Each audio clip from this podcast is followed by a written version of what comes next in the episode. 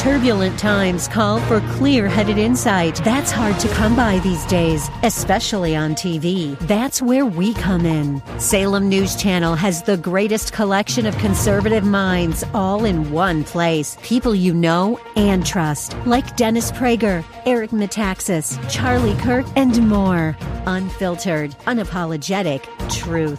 Find what you're searching for at snc.tv on Local Now, Channel 525.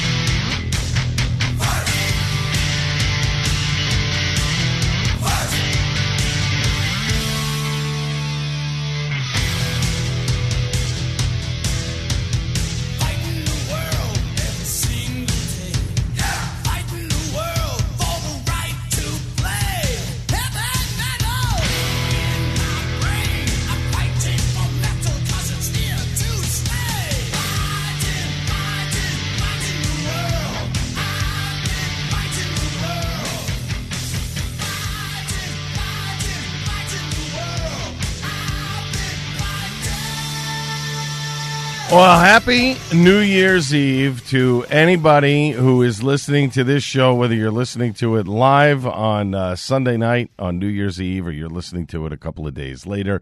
Uh, welcome. It is the Al Gattullo Craft Beer Cast on AM 970 The Answer, a best of version. Uh, this is a new segment, but the next three segments uh, will be uh, stuff that I've done just recently. Uh, coming up, uh, in just about 10 minutes. Uh, John Schneider, the actor, and now Moonshiner, his Revenuers Reserve. Uh, it's out now.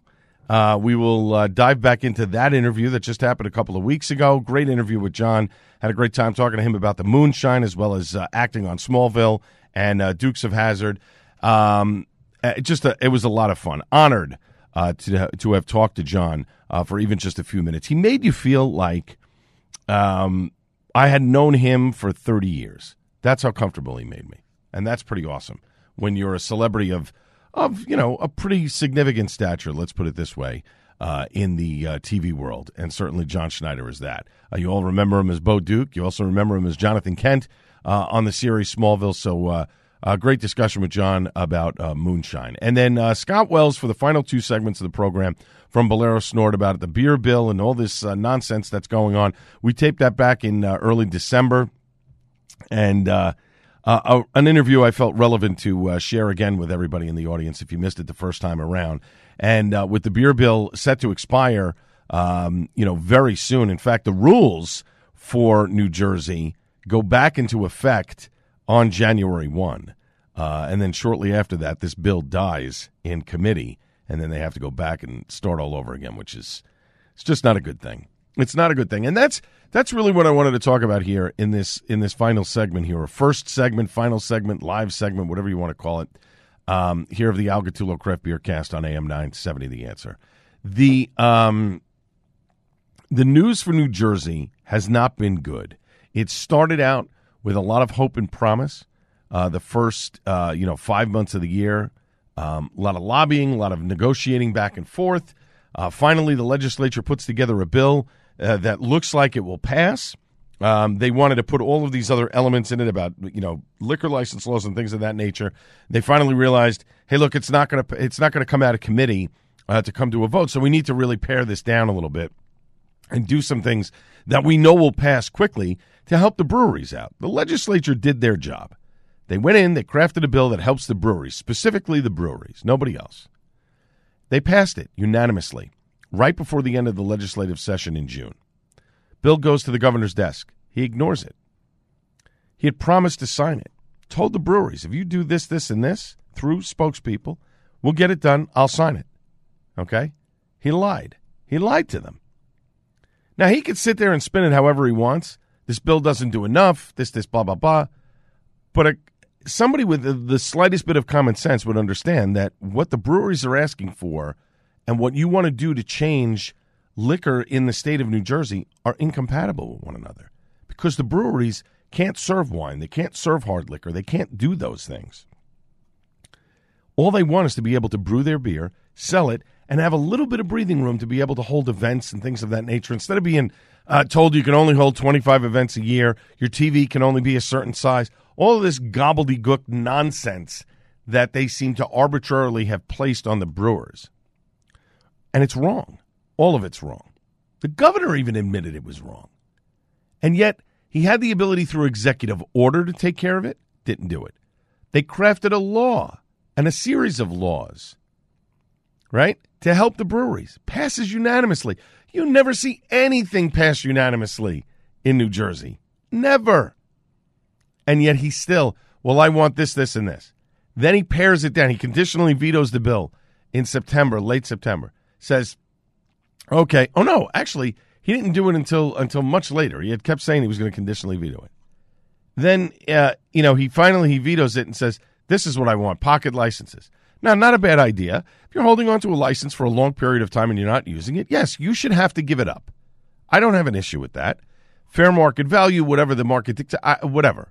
You should have to give it up. If you've been holding on to it for 10 years, you're not using it. You're waiting for the right offer to come along. And I'm sorry, I understand that we live in a capitalist society, but at some point you have to, you know what, to get off the pot, right?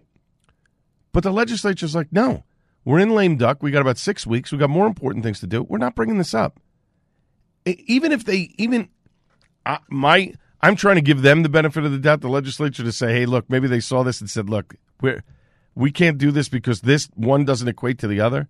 But it could just simply be because of the fact that the governor, his wife is running for Senate, U.S. Senate, trying to take Bob Menendez's seat.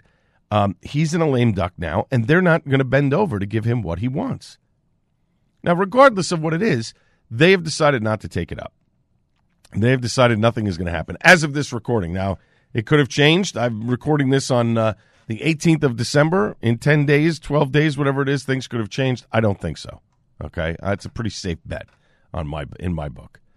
Um, you know, and so what what is sad now is that we're seeing breweries closing. Um, we're seeing them closing left and right in New Jersey. A a tax revenue to the state of New Jersey of almost two billion dollars. And yet you have a governor who claims to be a champion of craft beer, claims to be a supporter of craft beer, and he has done nothing but the sort. He has let it go. He could have solved this problem by executive order. He could just simply say, no rules until they pass the bill that I want. Or not no rules, but we won't enforce the rules that are on the books until we get a bill passed, whether it's this year, next year, or whatever. He could give these people some relief, and he doesn't. And what's what's going to happen coming into the you know 2024? I think you're going to see more breweries closing. I think you're going to see more things happening. And I'll be honest. I mean, again, I'm not a small business owner. I'm not a brewery owner, and I don't know if I would do this if I were a brewery owner. But the rebel in me wants to say, I'm going to continue doing what I want. You come after me and find me. You come after me and tell me I have to close. Remember, there's still a lawsuit out there from Death of the Fox. They still have a lawsuit going uh, suing the governor. Now, if Chuck succeeds with both ends of this lawsuit, the rules go away. Forget about the law that's passed or not passed. The rules simply disappear. So, and and it's not as easy as that. I, I, I understand that. I just think it's such short sightedness by the governor of the state of New Jersey when beer is, you know, doing very well in New York. It's doing well in Pennsylvania, even though, even though they have their own set of restrictions uh, et cetera, et cetera. You have neighboring states that are succeeding and doing well, and you have a state in New Jersey that could really blow the doors off of this thing, and they choose not to because of the short sightedness of one man, Governor Phil Murphy. That's exactly why they're being short sighted. It's all because of the governor. Could have signed the bill, had a victory, uh, you know, unanimous bill, touted around the state. They would have regaled him as a hero. Maybe they take up the rest of the liquor license stuff. Maybe they let it die. Who knows? I agree. That's the, probably the only thing I agreed with the governor on when I was on WNYC with him. If the bill disappear, if the bill signs the way it is, the rest of the liquor stuff disappears, and I don't disagree with him on that. All right, when we come back after a short break, actor John Schneider uh, with his new Moonshine Revenuers Reserve, and then Scott Wells for the last two segments of the program. This is the best of the Al Gattullo Craft Beer Cast on AM 970 The Answer.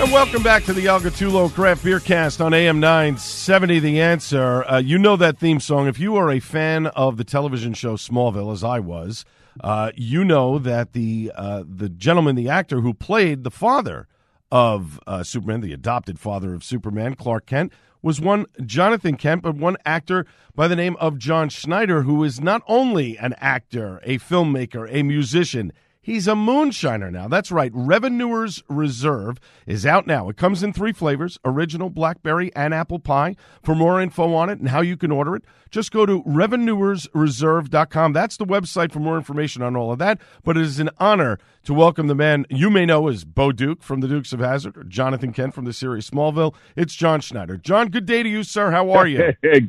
Good day to you. It's, that was so great. You know, it's uh, uh, for 40 years when people introduced me. 45 years they play the Dukes theme. It was so great to hear Remy Zero. Yay, Remy Zero! Yeah. We haven't heard that in quite some time, so there you go. No, no, that was that was so great. I'm uh, I'm honored to be on your show, uh, folks. Just before we press the red button, we were talking about uh, Dukes of Hazzard, certainly, but also Smallville, right? And how it's uh, it's the shining. I think it's the shining gem in the in the Superman crown. I really do. Hundred percent. I think Smallville, yep. Smallville, Smallville is the quintessential story of good old Clark Kent. You know, he was not Superman yet, so we had to uh, we had to pretend we didn't know where the story was going. Right. And uh, it, it, it, was just great. Ten years, ten years yeah. that show ran. Amazing, amazing. Now, yeah. Yeah. congratulations on the success of the Moonshine. Revenuers Reserve sold out at the launch party earlier this week. That is incredible. Did did the Dukes of Hazzard have anything to do with you getting into the moonshine business? well, yeah. You know, I've wanted to for for decades. Right. Um, way back when we were doing the show, I'd go do a personal appearance somewhere, and and uh, invariably, some, someone, usually a a man or woman in uniform, would whisper to me, "Hey, you like moonshine?" And I'd say, "Well, yeah, who doesn't?" And they'd say, "Come with me," and they'd take me to some closet somewhere where all the contraband uh, liquor was. Right. You know, and uh, right off the bat, I thought, you know, this is the stuff that was too good for the revenuers to bust up with a baseball bat. So I've wanted to do a uh, a moonshine called Revenuers Reserve for nearly forty years, but it's you know life life kind of goes goes in different directions. Sure. And uh, this year was a uh, was a, a, particularly tough year for me, but mm-hmm. in it, I met a, uh, a a woman who's a widow, and she and her husband have a wine called Sorvino Vino, and this is uh, Paul Sorvino's wife. Oh, Dee Dee. Yes, we've had yeah. uh, we had I on my day job. I work with Joe Piscopo on his morning show. We do a political oh. talk show, oh, and great. Joe uh, uh, was friends with um, Paul for years, with and Paul. his wife Dee Dee. Yeah. So, oh wow, it all comes full circle. Look at that. Yeah, it was amazing. So she said, she said, look, you're you're this the first year is just going to be so hard because we we met just when her, she had gone through the first year after Paul's death, right. And uh, she said, "What you know? What is it you you want to do?" And I said, "Well, I've always wanted to do this moonshine." And she said, "Well, let's do that." so you know, Dee Dee, so you know why Yeah. it's successful because Mhm. she she will not. Uh, we had an order. Our first order yesterday, outside of our launch party, was one distributor ordered 900 bottles, Wow. which apparently apparently is crazy good. So uh, I think we got a uh, like uh, Buck Owens said decades ago. We got a tiger by the tail here.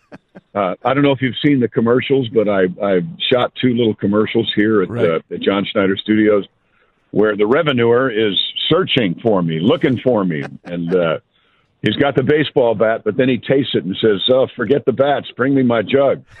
and That's great. so it's uh, it's a lot of fun, and uh, it's a great product. And I'm going to be very, you know, I I need to have my mind uh, into something. I need to be a little distracted here because Sure. I'm I'm not quite at the at the end of my first year. And Right. folks, if you don't know what I'm talking about, uh, my beautiful wife passed away February 21st of this year.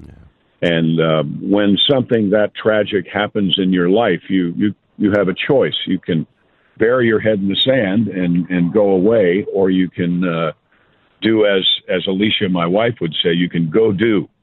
Right. So I've spent this year going and doing, and uh, the proof there is uh, she was writing a book. She had uh, she had stage four breast cancer, Mm.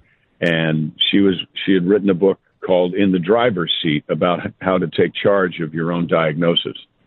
Um, so we we were very successful with that. Uh, the first time she was diagnosed, we we turned a six month uh, life expectancy into five years. So it was uh, it, it, it, it I, I hate being the poster child for all of that, but since I am, I finished her book. It's called In the Driver's Seat. Um, I did a, a tribute album not only to my bride but to everyone who has lost someone that someone that they love. Uh, there's a new album called We're Still Us. Um, you're, you're, you're, you don't all of a sudden not become uh, a couple anymore. You know, they, they, Alicia is in many, many ways more alive and well in my heart than she was here. Mm-hmm. You know, when when when someone uh, when someone uh, has a, a ailment like that, it's uh, it's pretty rough. Yeah. But I did the did the finish the book, did an album, uh, did a movie that's out uh, with uh, with Jay Sekulow and his family called uh, called uh, Jingle Smells, which is so much fun, so much fun. And then did the moonshine. So I, I chose not to bury my head in the sand. I, uh, you know, I'm from Mount Kisco. I'm just from across Yes. the Tappan Zee. That's right. Yeah. So you know, we're we're nothing if not tenacious. Exactly. So and and I have to tell you, John, as a cancer survivor myself, I'm now seven years uh, in remission from uh, Hodgkin's lymphoma. It's one of those Oh, things. You could- congratulations. you could- thank you. You could be- you can bury your head in the sand, like you said, or you could pick yourself up and keep moving. And I choose to keep moving, and I think that's a great, that's a fantastic, positive attitude to have. And I want to circle back to the moonshine for a moment because Sure. how did you come up with the blackberry and apple pie flavors for the moonshine? Well, when we went to uh, went to several distilleries and and sampled their products, and the one thing that was important to me because I'm a I'm a taste guy, I wanted to be able to uh, to add something. Uh, so the apple pie that we have, I'm I'm talking about changing the name of apple pie on our next batch to uh, to apple fritter oh, okay. because I'm a you know an apple fritter's got all those great little burnt corners on it. Right. know, it's more crispy. it doesn't fall on your coffee as easily. so uh, I'm I'm trying to add a little a little bit of of uh, burnt sugar taste to the apple pie to make it make it more apple fritter. Uh, same thing with the blackberry. Try to add uh, a little bit of what we have down here in uh, in Louisiana. I live in Louisiana. Right. Uh, we've got muscadine. We've got all kinds of stuff here. So I wanted I wanted to make it personal. And with many of the people that we talked to, they were like, "Well, yeah, you know, we'll we'll slap a label." I said, "No, I don't want to slap a label on something. I want to actually have have something to do with how this tastes." Sure. you know, because it's all about the taste. It's all about the the look of the bottle and the label. Um, so with Appalachian Distillery, uh, it's family run, and I, I say, "How long you been doing this?" And they say, "Well, ten years legally." But they've, they've got a they've got a great picture of their grandfather who apparently spent ten years in jail around uh, around Prohibition time wow. for doing just what they're doing now, but they're doing it legally. Right. So I wanted to I wanted to identify a group of people that I could actually work with and not just you know know. I didn't want to just be a kind of a peripheral figure. I wanted I want to get my hands into the into the mash, if you will. hmm And uh, these folks were all about that. So we're working on a couple of new uh, new flavors for next year. Uh, and I'm I'm very excited about it. You know, I, I tell people, look, with with Dukes of Hazzard, I've been on probation since 1979. so it's about time. It's about time I had my own moonshine. Exactly. We're talking with actor, filmmaker, musician, and moonshiner John Schneider. Revenuers Reserve. It's out now. It was. It did sell out this week, but they are fulfilling orders. So it comes in three Yeah. flavors: original, blackberry, apple pie. For more info on it and how you can order it, just head over to revenuersreserve.com as we're here on the Al Gattullo Craft Beer Cast on AM 970. The answer. And John, before I run out of time here, I grew up watching Dukes sir. of Hazzard. Love the show. We talked about it before we started the interview.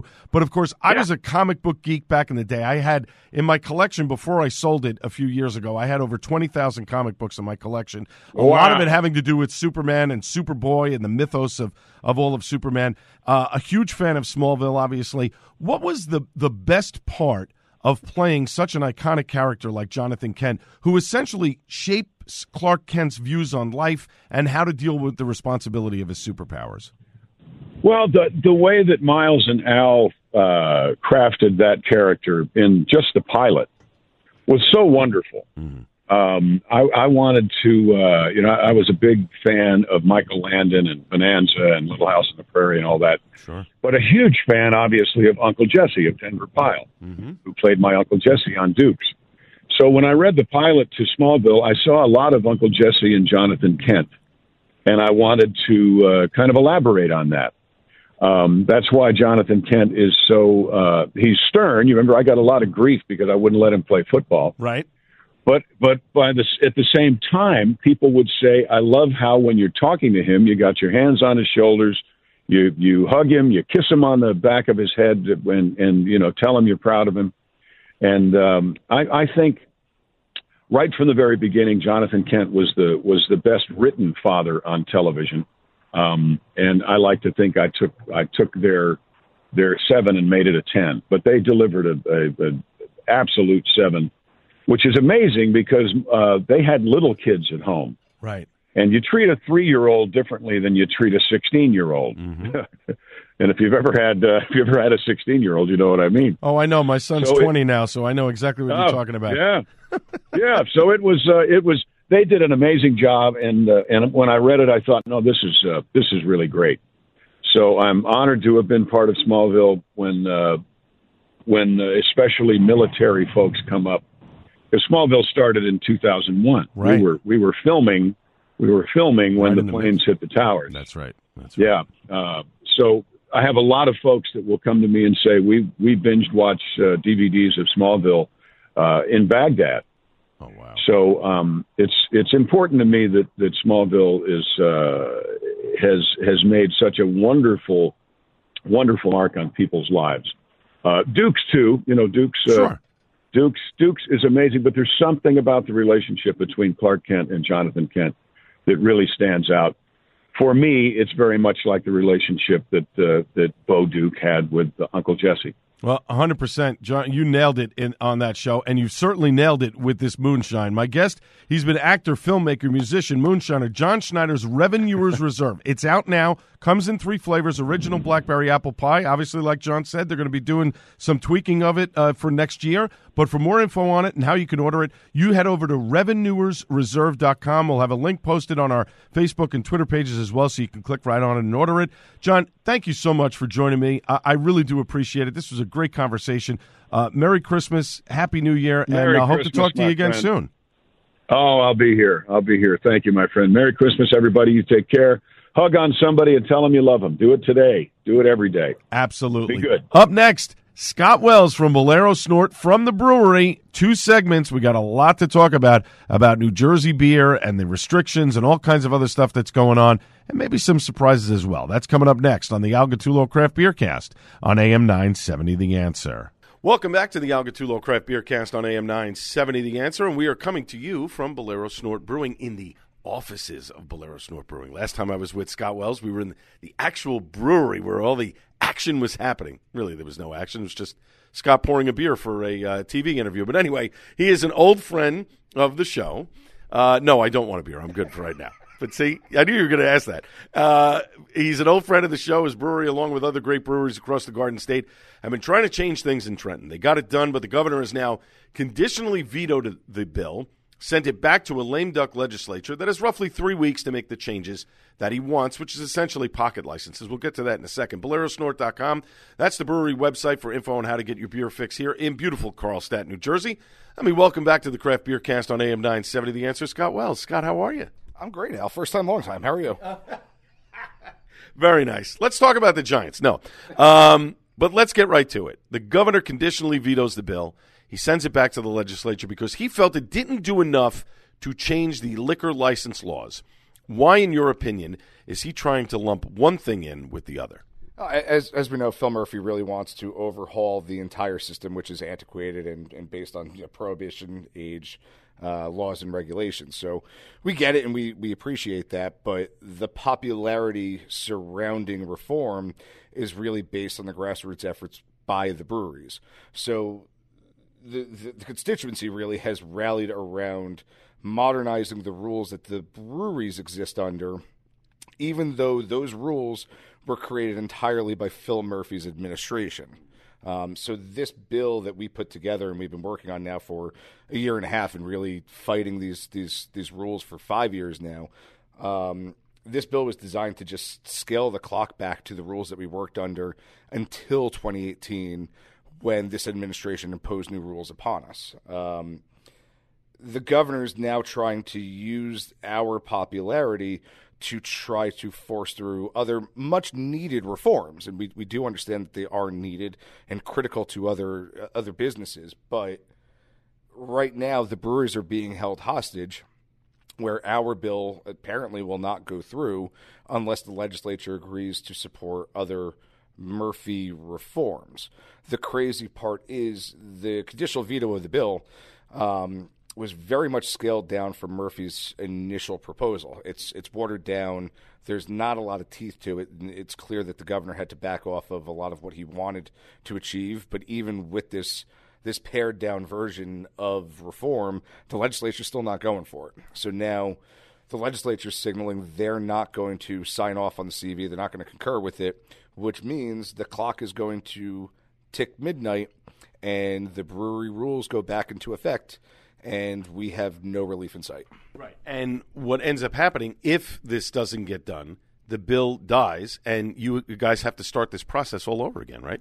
So the, the, the conversations have really surrounded around: Are we willing to go and put the same bill back together and work on this again next year. And what unfortunately politicians don't realize is this has been a great expense to us in terms of time. We've been working on this for five years. We spent years, you know, kind of negotiating with the state's ABC, um, and that got us nowhere. And then we spent years of time and money and lobbying power to get this to where it is we're not politicians. This isn't what we do for a living. This is a distraction from from operating our own businesses, and we're being forced into this political arena that we never should have been in, involved in in the first place. Um, the idea that the government's trying to remove the restrictions and remove the barricades from us has really turned around, and it's it, it's now it's almost like the brewers are being told you need to go and be the cheerleaders for this greater reform, even though the people that are against the reform are the same bars and restaurants and liquor stores that we survive by selling beer to. So this has created an adversarial atmosphere where our customers, the bars and the stores, are mad at us because the government isn't removing the restrictions from us. So now the climate in New Jersey is it is more difficult than ever to sell your beer through distribution, but also we're not going to be able to sell in our tasting rooms four weeks from now because we're going to go back to an environment that isn't welcoming to customers. So we can't sell it here and we can't sell it there. And now the government is at fault for the whole thing. Right. I mean, it's crazy. And a bill, by the way, for those of you who haven't listened to the show in the last six months, that passed unanimously in both houses, which is very rare to do uh, in Trenton. We're talking with Scott Wells, co-owner of Bolero Snort Brewery, located in Carlstadt, New Jersey. For more info on Bolero, head over to bolerosnort.com. We're here on the Al Gattullo Craft Beer Cast on AM 970 The Answer. Now, recently, DoorDash was given approval to deliver alcohol to New Jersey households. And last week, Instacart is able to do the same thing through Wegmans. How does this affect your business? Unfortunately, this is going to impact the business by making it more readily available for out of state products to get into your hands and into your homes because these are ways that distribution products, which largely favor our out of state competitors, um, now have more means of finding their ways to you. So the state has shown the interest and ability to create special rulings by avoiding going to the legislature and creating new laws that favor one aspect of the industry or the other. So we've seen special rulings in the past year that have allowed golf courses to get permits to sell alcohol basically overnight. Um, Instacart and DoorDash to be able to get distribution beer from stores, not from breweries, but from stores specifically into your hands um, right down to a special ruling last week that allowed a distributor in New Jersey that was going out of business to circumvent the rules on a prohibition of selling certain products in the state for 12 months, largely at the detriment of local manufacturing. So the, the ABC is quick to put in rules that they view as favorable to businesses when those businesses aren't the breweries, but when the breweries need help, we have to go seek legislative efforts, which we've done, succeeded with, but still cannot get actual relief. And essentially, if I'm a person who, let's say, I go to Instacart and I go to the Wegmans website and I look and I see Bolero Snort, I can buy your beer at Wegmans and have it shipped to me, sent right to my door.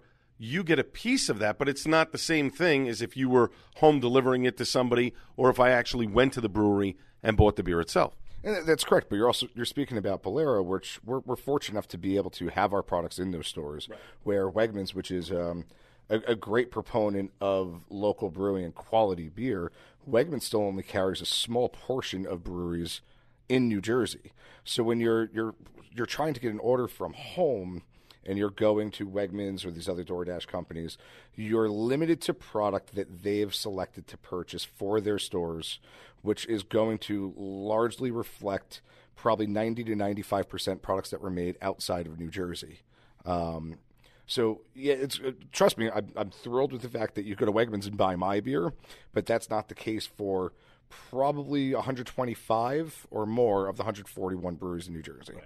So, uh, Devil's Creek, uh, just uh, on Tuesday, we're taping this interview on Wednesday. Just on Tuesday, Devil's Creek uh, has announced this weekend is their last weekend in business. They're going out of business. Another Jersey brewery bites the dust. Senator Scutari has basically said they have no interest in bringing this bill uh, back up and with the conditions that the governor is asking for. And essentially, what the governor is asking for is for pocket licenses. So, for those that I, I, mean, as far as I understand it, a pocket license somebody that has a liquor license, maybe they have sat on it for a while, they uh, haven't used it. So basically, what he wants to do is, if you're not going to use it within a certain period of time, you need to either sell it or you need to give it up and give it back to the town uh, that you got it in. Which I don't disagree with him on that, but again, what that what he's asking for and what you guys are asking for are two entirely separate things. Is there anything that you guys can do?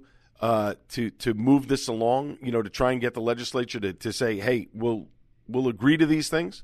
I mean, at this point, my optimism has really run out. Uh, the pocket license aspect of this has really grown kind of comical because the the requirement to return pocket licenses into the pool already exists in regulation.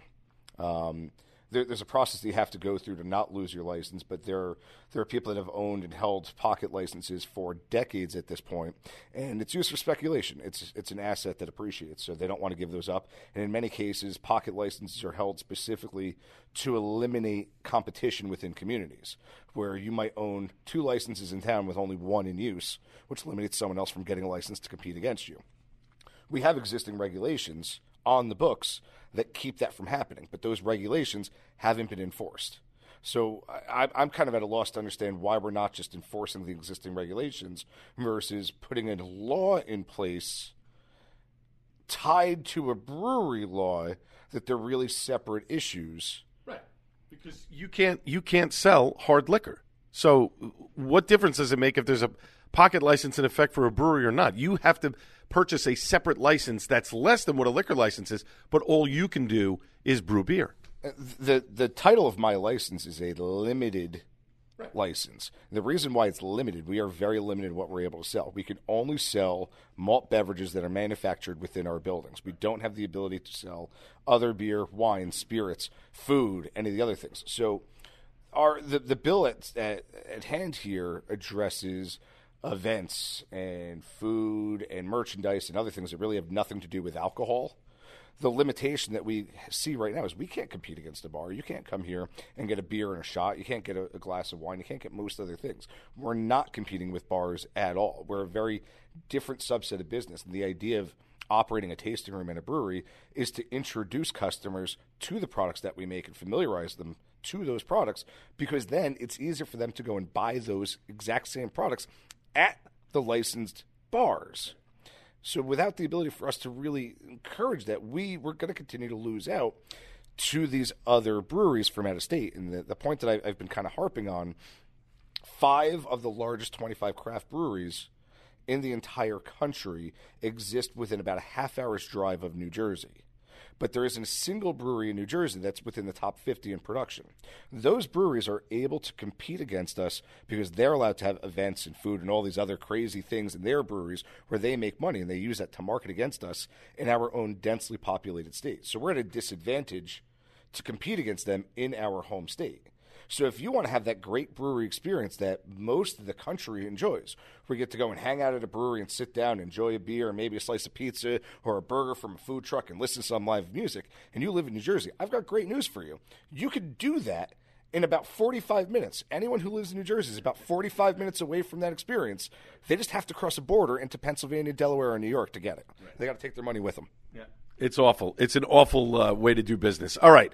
Uh, Scott Wells is with me here at Bolero Snort Brewery. We're going to take a quick break. We'll be back for uh, part two. We're going to have uh, we're going to talk about some other things that are going on uh, in the state of New Jersey. Some good news stuff. Let's you know, it's the holidays are approaching. We got some good news stuff to talk about.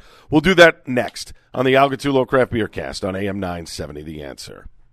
Welcome back to the Al Gattullo Craft Beer Cast on AM 970. The Answer. We're coming to you from Bolero Snort Brewery, located in Carlstadt, New Jersey, and Scott Wells rejoins me.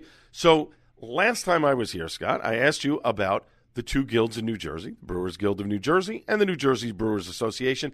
And I asked you about the possibility of merging and becoming one guild again. You have an announcement to make here, so let us make it. Uh, what did I tell you last time? I don't. I don't remember. Did I? Did I give anything up then? Uh, you You said there. Uh, you know, we're we're talking, and you essentially said, "I have kept the Brewers Association involved in all of the stuff that's going on." Uh, we would love to maybe get together back back together again one day, but uh, you know we don't know if that's going to happen. So yeah, I mean the, the, existence of two separate organizations really had more to do with the idea of different priorities, um, which I personally don't think ever really existed. Um, there, there, was the the sentiment of one group kind of representing the smaller breweries and one one group representing the larger breweries, but that wasn't really the case. So going through this whole political nonsense that we've dealt with for the last year and a half, we have been working together hand in hand, and um, you know, it, it, it, took some very calm, cool conversations between everyone. I, I really, I'll give most of the credit to uh, Crystal Lockman from Axe and Arrow Brewing. Mm-hmm. She put the most effort into this whole thing. But we've, uh, you know, I, I, guess I could announce without the paperwork being done, but we have a handshake agreement, an agreement to terms that we are going to reunite the two organizations.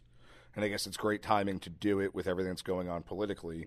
Mm-hmm. Um, but we're going through the process right now of rejoining and becoming one organization and having one voice to represent um, all of New Jersey beer within the state and beyond. And I'm very excited for this, you know, this new endeavor uh, to kind of reinvent what these organizations are and what they do.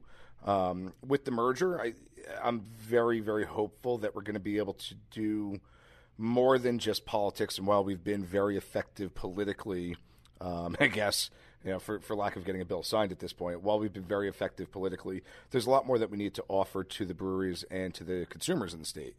Um, so this new organization should have more people involved with more volunteer hours that can do things like festivals and uh, symposiums and educational components and really elevate New Jersey craft beer to where it should be and where it can be. Um, so I think the future is very bright now that we have this going, and we should be finalized with the merger by the first of the year, which is ironic because that's the day that the clock goes back to our regulations. Exactly, exactly. And uh, we'll speak about the festivals in just a second. But what uh, will the name?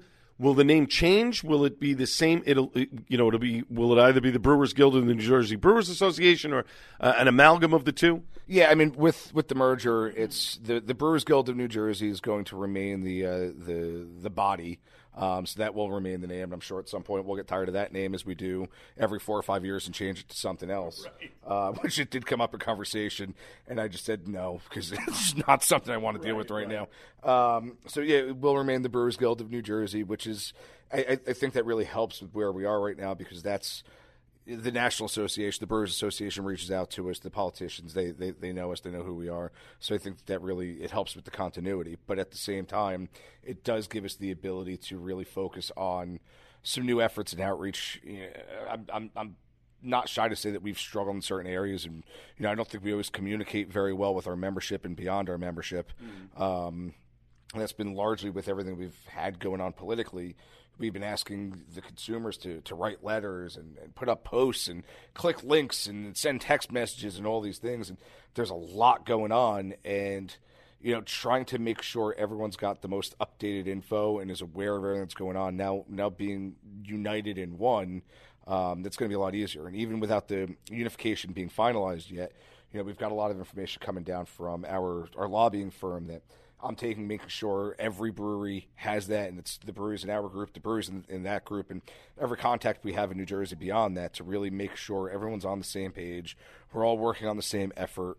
And you know, to this point, I don't think there is any agenda anywhere um, that there are breweries that are working against. We're all trying to get to the same thing. And you know, I'm sure there's going to come a time where we might have some competing priorities. We've seen that in more successful states like California. Sure. You know, their guild's got 500 brewery members, and they have subgroups because they have to lobby for different things at different times. We're not there yet. You know, where we think here in New Jersey we have some big breweries and small breweries, we don't. We're all small right. on the national scale. Even our, our largest brewery is still very small, so we've got a lot of work to do before we could worry about things of that nature. And, and speaking of festivals, I got a little inside information, so I'm going to throw this out there to you. Uh, in July, there's going to be a festival that is going to take place uh, I don't want to say central New Jersey because does that really exist? Murphy said it does. I don't think it does. It's in the middle of New Jersey. Let's put it that way. You want to call it South Jersey, you can call it South Jersey. You want to call it North Jersey, that's fine. But um, there's an event that's going to be taking place first week of July. Uh, is the tentative date right now, and it's going to be called Brew Jersey, which I think is a really cool idea. All of the beers there will be from New Jersey breweries. There's going to be bands. There's going to be activity. There's going to be all kinds of uh, really well. Let's say 90% of the beers are going to be from New Jersey, um, but there's going to be a lot of activity, and a lot of this is going to help out the brewers themselves as well as you know educating people about New Jersey beer. Yeah, it, it's not completely finalized yet because they're still waiting on um, some paperwork and permits to come through, so we can't make a, a formal announcement right. on it, I guess. But it is going to be called Brew Jersey Save the Ales uh, which is an offshoot of the Brew Jersey Initiative, which was spearheaded by um, uh, Jason Goldstein from uh, Icarus Brewing, uh, soon to be in Brick, New Jersey. Um, and the initial Brew Jersey was um, a beer release that we all did collaboratively throughout the state. Um, that's had a couple different versions, but the second version being Brew Jersey Sign the Bill Phil. Uh, so the festival will be called Brew Jersey Save the Ales. Um, in the, the preliminary work that we've we've put down for this festival, we do have a lot of fun stuff planned. It will be in July. It's uh, scheduled to be in uh, Branchburg, um, but we've already gotten commitments from some help from some uh, some heavy hitter friends of ours from out of state that right. want to send some beer and help support us. And you know, there's a, a big community of brewers, and nationwide, there's a lot of talk about what's going on in New Jersey. There's a lot of talk about you know, from some competitors of craft beer. They see what's going on in New Jersey, and they're kind of licking their lips, and they think they might be able to um, to scale the clock back in other areas because of how we're kind of being mistreated politically here.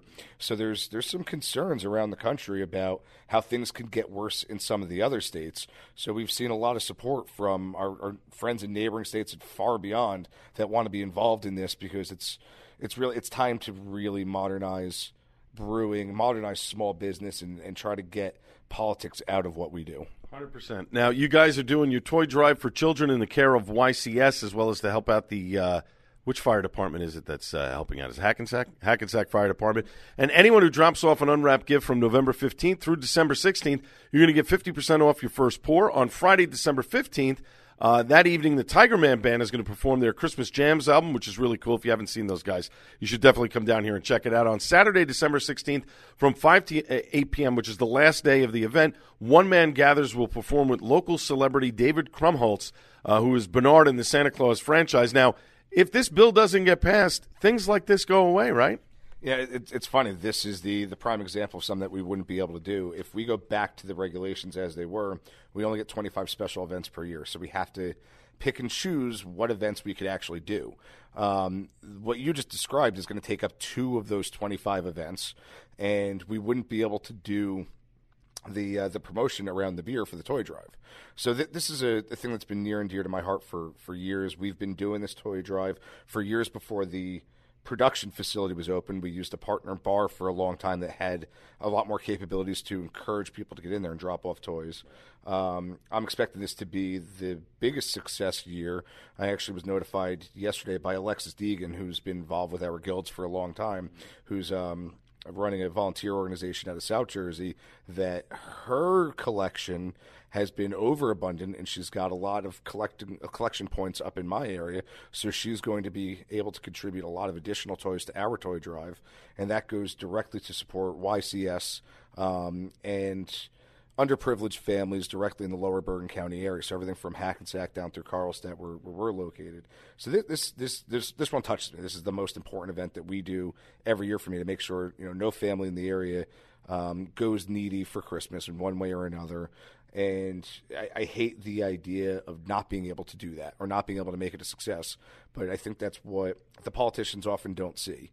Um, they don't see the the impact that we have in the community, and they think it's all dollars and cents and everything else that goes into it. And unfortunately, this is the type of thing that you know we could do a toy drive again next year, and we have to burn most of our events on it. And we can't do things to make money, or you know, by nature of the way the business goes, we have to prioritize money, and all the events go to what generates the most profit and not does the most good. Well, folks, what you can do uh, at home there are links everywhere. We'll post something on the Craft Beer Cast page. We'll post, post something on X that you can click on.